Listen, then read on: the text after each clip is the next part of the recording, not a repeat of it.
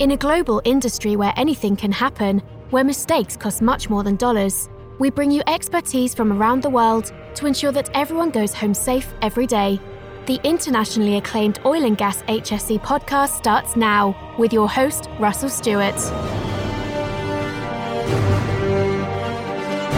Hey, folks, it's Michael O'Sullivan, the host of the Oil and Gas Tech Podcast. And I just want to jump in here really quick and let you know that this particular episode of Oil and Gas HSE is made possible by the very smart people at mCloud Technologies. Now, we here at OGGN have just been getting to know the folks over at mCloud, and I'm telling you, that they are doing some fantastic stuff for the industry. Just think about Connected Worker and all the amazing things that you can do just by having a little monocle in front of your eye and a little microphone, and you look at things and you talk, and they magically show up in the cloud on a dashboard. Now, here's the exciting part. They just opened a brand new ESG and digital transformation hub right here in Houston, Texas, and they are hiring in all areas. So, if you've got anything to do with field operations, or if you want to work for a really cool, fast growing tech company, then go to mcloudcorp.com and you will learn all about it. Today, my guest is Sarp Ozkan. Sarp, thanks for coming on the show today. Thank you so much for having me. So, Sarp, first question I got to ask, and you know, if I were a really good podcast host, and the people who listen to the show on a regular basis know that I don't always follow the conventional rules, we could go into whether that's good or bad or not. But did I pronounce your name right? You actually did. Yeah. Okay. So, Sarp Ozkan. So, Sarp, everybody knows I'm in Houston, or actually a small community about 50 miles northwest of Houston on Lake Conroe. Where are you right now? I am in Galveston, Texas right now. Galveston, Texas. Well, everybody's heard of Galveston, Texas. I suppose with a name like Sarp Ozkan, you must be from Galveston, right? Close, but I'm originally from Turkey. oh, wait, originally from where? Turkey. Turkey. Okay. All right. All right. Well, they got a big coast on in Turkey. You know, you just a few thousand miles from there to the coast of Galveston. That's right. Smooth sailing. Yeah. Okay. So that's where you're from originally. When did you come to the United States? And I'm guessing you don't live in Galveston. Are you on vacation right now or what? Yeah. So I moved to the United States back in 1997. And, you know, I've been going back and forth between Turkey during the summers and everything as I grew up. But my family originally moved to Tulsa, Oklahoma, and then to Denver Colorado. Spent most of my childhood growing up in Denver. Went to Chicago for school and then to France for a brief while. And then after I finished my education, I started working in Denver, made the move to Houston, Texas in 2019. We've been living in Galveston with my wife now for several months as we make it through the summer, but we'll head back into the city side Houston here soon. Okay. All right. Well, that's being able to do everything remotely now. You can hang out in a nice place like Galveston. So that's Absolutely. great. So, Absolutely. speaking of nice places, on the opposite end of Houston, outside of Houston, is a place called the Woodlands. That's actually where I met you. I guess it was a couple of months ago at the Evolve. It was called the Evolve, the Future of Energy Conference. And I failed to say, Sarp, you work for a company called Enverus, which I have the hardest time saying that name. I want to say Inversus or in, it just Enverus doesn't roll off my tongue. Yeah, one of the easiest ways to remember it is it rhymes with embarrass. the Enverus name really is a three part name. The EN really standing for energy, which is the space we serve. There is sort of the Latin for to see, to be able to see and predict is what we're really trying to enable everybody to do with our platforms. And us is us. So uh, it's a conglomeration of those three words that. That's clever. Uh, that's clever. That's clever. I like that. And thinking of embarrass, it's, it's easier to let embarrass roll off my tongue. So, Sarp, you're the senior director for power and renewables, and that's actually what we're going to be talking about here in just a second. But back to Enverus, that's the old drilling info, isn't it?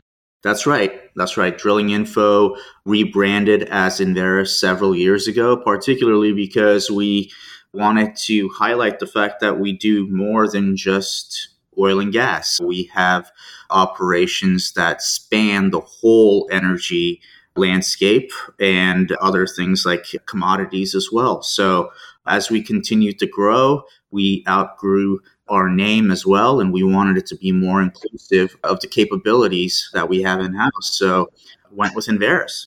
So that's interesting, and we'll be sure and put Enverus's website and put your LinkedIn contact info in the show notes so people can contact you.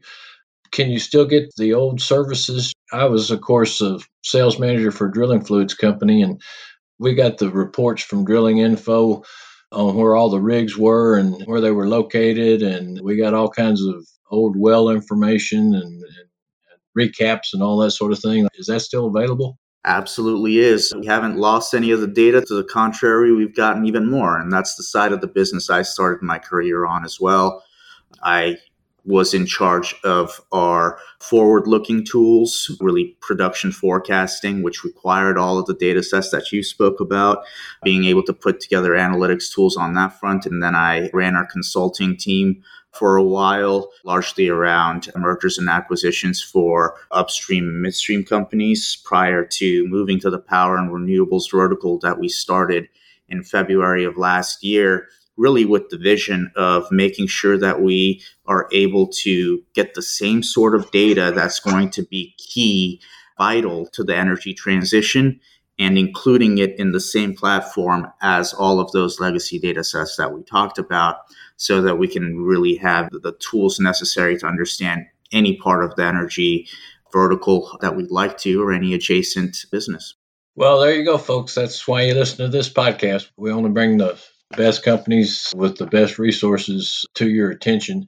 So, this Evolve the Future of Energy conference, you were one of the speakers at this conference on a variety of topics, actually, not just in a variety of sessions, but your first one was entitled Four Forces of the Energy Evolution. You said that there are four main forces that drive the energy evolution landscape political, consumer, investor, and microeconomics. Let's talk about that, break that down, Sarp. Absolutely. Yeah. It's just a framework that we've really come up with to be able to break down the parts of the preferences and the incentives that underlie sort of the energy evolution today. If you think about sort of the societal preferences from a political perspective and from an investor perspective, we're continuing to see people move to a more climate aware approach, both from a policy perspective as well as from an investor perspective. From a personal preferences perspective, too, we're seeing consumers shift to using energy in terms of electrons rather than heat. For example, everybody saw the Super Bowl commercials this year. Everything was about electric cars, right? I remember when it was cool to have a car that was really loud. Now it's cool to have a car that's really quiet. So the consumer preferences are shifting. That's a personal preference shift. Microeconomics, too, especially as costs came down for these renewable technologies over the last decade, decade and a half, we saw that there was increasing economic competitiveness along with, of course, the policy side incentives that were afforded to renewables. So all of these things have moved forward the energy evolution. And some of those incentives are not just financial incentives, but also the value based incentives that we talked about that are driving the larger shift in the energy mix today. Okay, so along that area, another session that you did had to do specifically with finance. I don't know, you used the term here microeconomics in the first one, but one of the precursor to this second session that you did at the conference was chronic underperformance of assets is well documented. Yeah. What does that yeah. mean? That's correct. So, if we think about sort of the project finance landscape within which these solar and wind projects are built, what you really end up with is a developer putting together a project, putting it into some sort of special purpose company setup, and then shedding risks away from the special purpose entity. So, what I mean by shedding risks is they contract with an engineering procurement construction company to build it, and they get some guarantees back in terms of timing and things like that. And there are penalties if they don't hit that. They contract with an operations and maintenance provider, and they have guarantees in place for the availability of the solar farm or the wind farm on a regular basis. Sign up power purchase agreement, which ties in their price for a large part of the solar farm or wind farm's economic life. And all of these things shed risk away, which means that, of course, the returns are diminished as well. So, really, when we think about the returns of a solar or wind project, we're talking about, let's say, high single digits, low double digits is what you're targeting, which is very different from what we target on the oil and gas side of the business. But of course, it's a lot less risk involved in the solar and wind side of things. Now, what risk you can't really shed away is the sun shining or the wind blowing or natural disasters and soiling and things like that. And what we've found is that, especially on the solar project side and the recently as solar has become more competitive, we've seen that one out of eight projects are chronically underperforming. It's been well documented. Okay, now unpack that for me. When you say it's chronically underperforming, you're talking about from the energy that it actually is supposed to be producing, or you're talking about from an investor's point of view?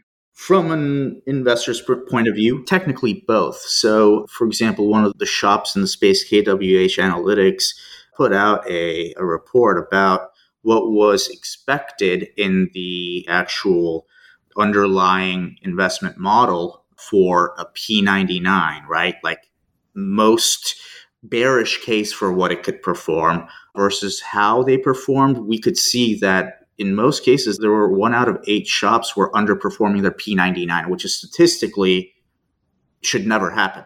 Right? Okay, explain to everybody what a P99 is. Well, it means that one out of a hundred times is how that asset would perform at that very, very low energy production level, right? But we're saying it's more than twice in several year span, which means that the statistics were quite wrong, right? In terms of what we were expecting. So the resource availability and the production estimates going into a lot of the solar and wind projects have chronically been too optimistic. And that leads to lower returns for equity investors in the longer term. So, what does that bode for solar in the future? I mean, does it have a promising future? Where's it going in the future? Well, I think in the short term, solar has some headwinds, certainly. First of all, investors are going to absolutely want to see better estimates of the actual resource availability and production for the projects that they're going to be investing in. They're not going to be okay with chronic underperformance in the long term. And that would put even some of their debt in danger if this was to continue unabated. The other headwinds that are obvious right now are, of course, the supply chain related issues. Even with President Biden coming out and allowing for the two year sort of moratorium on the tariffs, it doesn't really bode well for the industry that there is uncertainty past that point in time, especially for any of those panels coming from the companies in the Auxin anti dumping, anti circumvention study. The additional things to note is that from solar side, I think we have seen costs come down quite a bit and that's really what's made it competitive. So, this recent jump up in supply chain related issues and timing issues and cost issues that have come with it, raising the cost of solar installments 14 to 20% in most areas, means that it's not the best time for solar right now. But at the same time, technology continues to get better. So, it's really a race for solar right now between technology and its ability to increase capacity factors, etc., versus the cost increases. Also, it's good to note that both solar and wind projects would really not be viable without the incentives in place. The production and the investment tax credits are vital to this industry and its ability to generate any sort of returns for investors. Well, okay, so that's the perfect segue for we are the Oil and Gas Global Network. We're huge advocates for the oil and gas industry. And so that leads me to two things that I'd like you to comment on. And we are very pro oil and gas. First of all, people need to realize that even with wind and solar, it still takes oil and gas to produce wind and solar, right? Absolutely, in the manufacturing process of it. Exactly. Absolutely. Then the second thing is when you're talking about the headwinds that solar has to face, and that includes wind as well, and you're talking about you need sun and you need rain. Looking at this political aspect, and that's kind of driven, I don't know if the dog wags the tail or what, between the political and what you're talking about the consumer, what the consumer wants. But it seems to me like we're going to need some more balance from people like, for example, let's say Elon Musk, who's you know taken a lot of heat here lately from the ESG folks because he sees the fact that there has to be this balance between renewables and between oil and gas. And you know, oil and gas can be concerned about the climate. Oil and gas can be concerned about the environment as well. In fact, I saw a picture the other day of a mining site where they were getting all the precious materials that you, you have to have in order to make batteries in your electric car. I mean, the mining process, it wasn't a pretty picture. Then I saw, in contrast to it, a really nice looking oil and gas facility that was manicured and just from an environmental perspective, it just really looked nice. The future is going to have to find this balance and not this either or thing. Is that right? That's absolutely correct. I think we always, well, I shouldn't say we, I think the media always talks about the tailwinds for the energy evolution and renewables. But the reason why we don't actually we choose not to use the word transition as much as evolution is because it's going to be a bumpy ride if we try to transition in this very call it rigid way that doesn't allow for an understanding of many of the headwinds that these things need to also account for. First of all, we've got these countries like the United States and the European Union countries, these first world countries coming up with all of the all of the different rules that we have to follow from the perspective of the Paris Climate Agreement perspective. And what we're not really taking into consideration is that access to electricity still lacks in a lot of the world.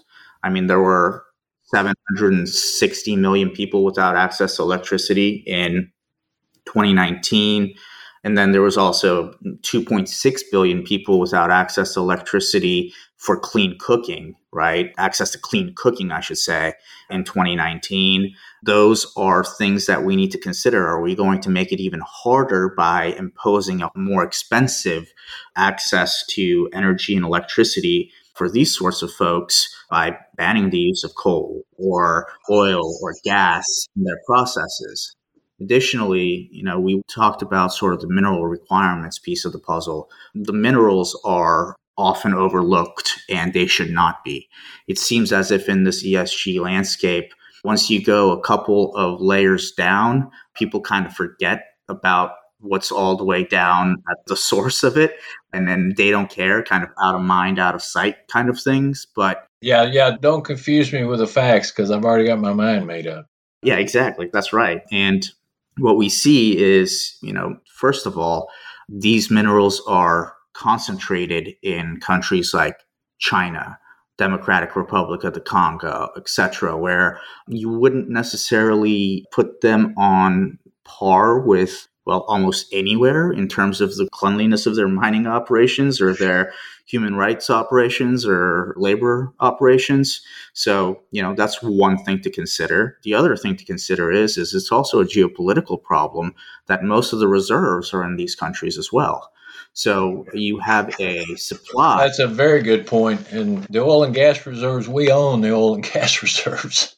That's right. So, you know, there's a geopolitical aspect to this. Additionally, there's a whole geopolitical aspect that may not you know, may be overlooked, especially if you're one not drilling in the United States and you're growing more and more dependent on these other countries with these mineral reserves, what you're also doing is creating a situation like the one that we're in today, where as you don't grow, the influence of the OPEC countries and Russia grows in terms of how much control they have over the oil and gas markets. And that causes issues from a geopolitical supply security perspective as well. So everything points to the supply security in a stringent energy transition or bust sort of approach being a bad one from a geopolitical perspective for the United States in the long term. Well, Sarp, you know, I wish you Enverus, I wish you guys a lot of luck in this. I think it's going to be companies like you that can maybe help get this message out more and more. I hope you're successful. I think it's companies like you that hopefully are going to come to the forefront, bring some common sense to this thing and some balance to this whole future of energy transition and all that sort of thing. I really appreciate you coming on the show today. And as I said earlier, for folks who want to reach out to you, we'll put your LinkedIn contact information in the show notes. We'll put Enverus's website in the show notes. It's been very informative. And again, appreciate you coming on the podcast. And everybody out there listening, we appreciate you for tuning in. And tune in again next week for another episode of Oil and Gas HSE podcast, a production of the Oil and Gas Global Network. Please follow us on LinkedIn. Leave us a review on iTunes, Spotify, or whatever podcast platform you use. Use all your social networking to tell your friends about us, and we'll see you next time. Tune in next week for another engaging episode of the Oil and Gas HSE podcast, a production of the Oil and Gas Global Network. Learn more at oggn.com.